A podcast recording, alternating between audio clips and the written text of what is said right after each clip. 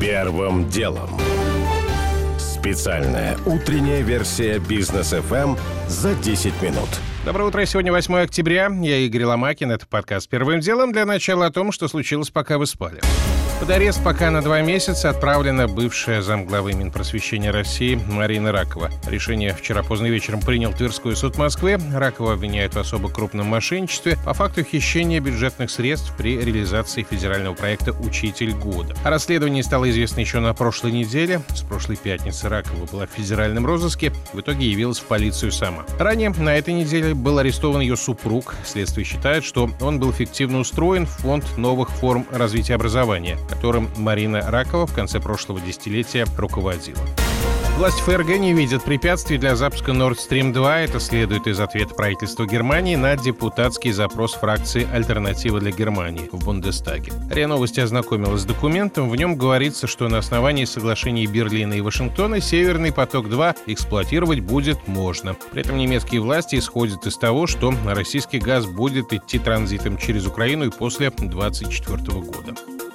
Глава Следственного комитета Александр Бастрыкин решил наградить медалью за содействие еще и девушку, которая вызвала полицию из вагона метро, где трое выходцев из Дагестана зверски избивали москвича Романа Ковалева, который пытался заступиться за другую пассажирку. Сам молодой человек в больнице в тяжелом состоянии. Его Бастрыкин ранее поручил наградить ведомственной медалью доблести отвага. Нападавшие при сдержании пытались оказать вооруженное сопротивление. Они сейчас сидят в СИЗО номер 7. Сначала на них завели дело только только за хулиганство, это в полиции, но через несколько часов СК забрал расследование себе и дело переквалифицировали на статьи покушения на убийство и применение насилия в отношении представителя власти.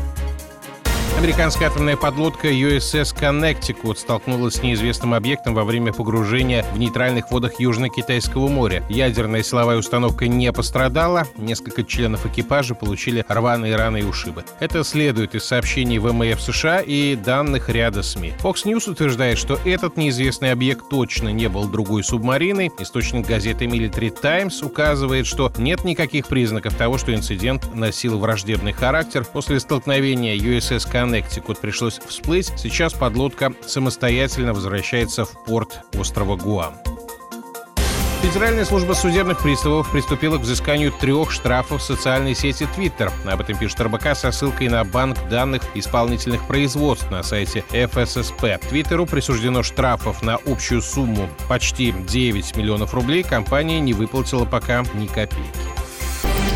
Первым делом. Основным темам в Москве по делу о мошенничестве арестованный владелец Росинжиниринга Дмитрий Новиков, а также гендиректор Северо-Запад инжиниринга и Дубровской ТЭЦ Максим Горелов. Подробностей дела немного, но вроде бы, по данным источников коммерсанта, речь о том, как во Всеволожском районе Ленинградской области подняли тарифы на обслуживание системы водоснабжения. Вырученные деньги, 800 миллионов рублей, должны были пойти на капремонт водного хозяйства, но почему-то по версии следствия не пошли. Внимание именно к этому делу объясняется просто. Дмитрий Новиков – один из тех бизнесменов, чьи успехи в бизнесе совпали с президентским сроком Дмитрия Медведева. Росинжиниринг занимался, среди прочего, строительством горнолыжных курортов Сочи, а Горелову достались соцобъекты, рассказывает корреспондент издания 47 News Виктор Смирнов. Сам Новиков интересен как фигура тем, что его бизнес хронологически пошел в рост после того, как будущего президента Российской Федерации Дмитрия Медведева учил слалом кататься с горы. То есть после этого большие заказы, в том числе и в Красной Поляне, Роза Хутор. Что касается Горелого, то это управленец, то есть человек Новикова. Деньги чисто субъектовые, то есть Ленинградской области. Почему уголовное дело в Москве? Сейчас есть некие предположения, что это отзвуки тех уголовных дел, которые были возбуждены после Олимпиады в Сочи. Мошеннические действия при строительстве объектов к Олимпиаде. За время президентства Медведева выручка Росинжиниринга, по данным Forbes, выросла многократно с 74 миллионов до полутора миллиардов долларов. А вот на 2020 год она была всего лишь 42 миллиона долларов. Но Новиков лишь один из череды деловых людей, у которых при Медведеве все было отлично, а потом начались проблемы. Вспомнить можно экс-министра Михаила Абызова и бывшего замглавы Олимпийского комитета Ахмеда Белалова и, разумеется, братьев Магомедовых. говорит ведущий эксперт Центра политического анализа Михаил Захаров. Магомедовы увеличили свое состояние во времена Медведева несколько раз. Потом бац, он становится премьер-министром, а не президентом. И начинаются какие-то проблемы у Магомедовых. Мы вполне можем утверждать, что вся команда бизнесменов, близких к Медведеву, те, кто сильно выросли во времена его президентства в плане капиталов и расширения сфер деятельности, все они так или иначе после 2012 года потеряли свое влияние и в той или иной форме пострадали. Более-менее вся команда Медведева была удалена от власти,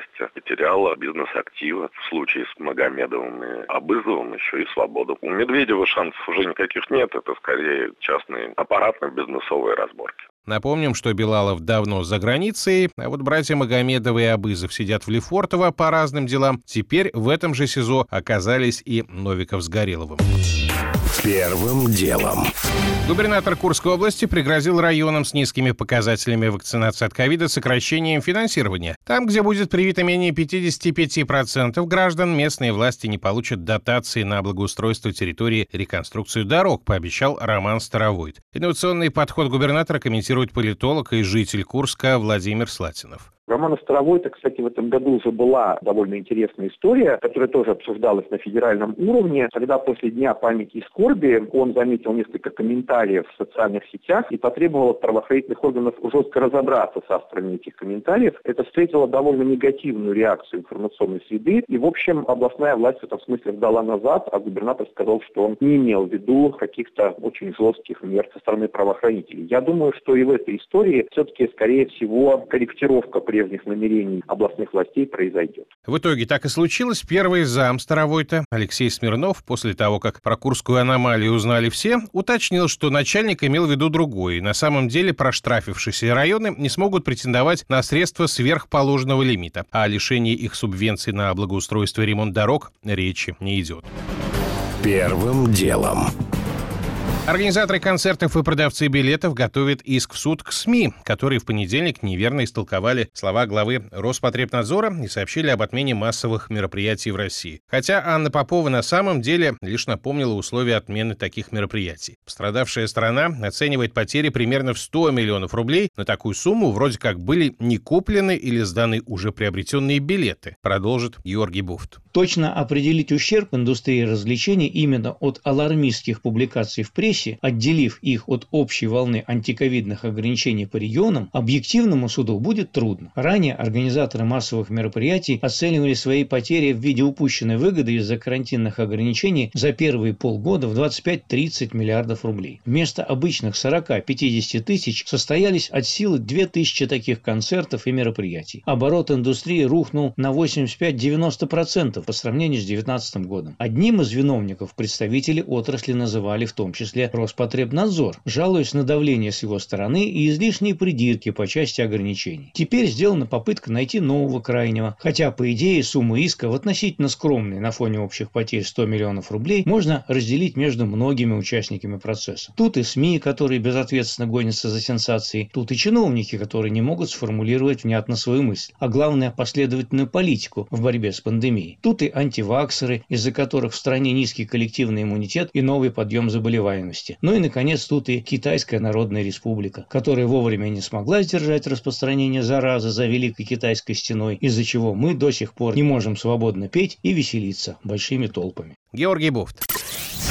Первым делом. Мэрия Москвы запустила сервис бесплатного вывоза ненужных вещей. Заказ делается через портал МОСРУ. Пока вывоз будет доступен только для металлических предметов, но в перспективе можно будет избавиться и от деревянных изделий, и от одежды, рассказывает разработчик сервиса, замруководителя ГКУ «Новые технологии управления» Илья Демин. Сейчас на этом первоначальном этапе речь идет о вывозе только бытовой техники и каких-то металлосодержащих изделиях. Их перечень будет четко представлен на странице этого проекта. В перспективе, конечно, мы хотим расширить этот проект на другие различные вещи, одежду, книги, мебель. Скорее всего, мы надеемся, что вывести таким образом можно будет все, кроме строительного мусора. Мы предполагаем сейчас, что мусор будет весь утилизироваться, как минимум в пилотном проекте. Вокруг города Москвы есть набор объектов, которые принимают различную бытовую технику, металл и выплачивают небольшие, но тем не менее реальные деньги тем организациям, которые эти вещи сдают. Именно это и позволит закрывать те затраты для организации, которые будет привозить к жителям, нанимать грузчиков, тратить бензин, время выплачивать заработную плату. Почему сервис появился, понятно. Просто так выбрасывать холодильники на помойку с этого года вообще нельзя. Штраф до 3000 для физлиц и до 350 тысяч для юридических. Вот мэрия и подключилась к решению вопроса и сейчас ищет для проекта частные фирмы как по перевозке, так и по утилизации. Правда, лично мы обзвонили с десяток компаний, которые вывозят и утилизируют технику, и почти все ответили, что предложение их не интересует. Кто-то говорит, что стабильный поток клиентов и так есть, а кто-то не хочет работать с мэрией. Первым делом.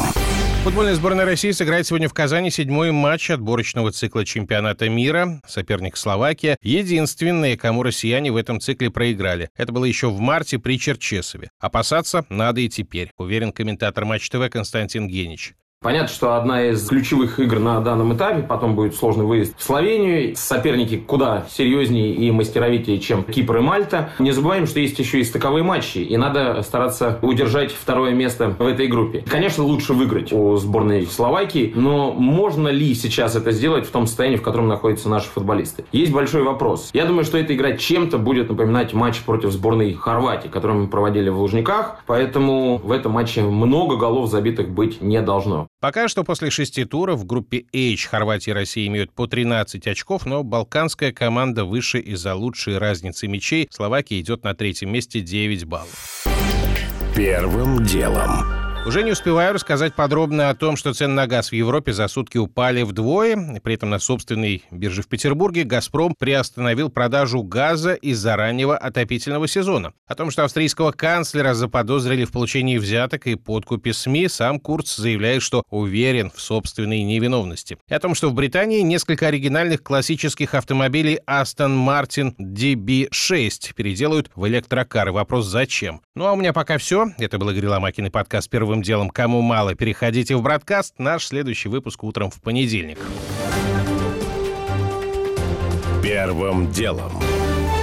Специальная утренняя версия бизнес FM за 10 минут.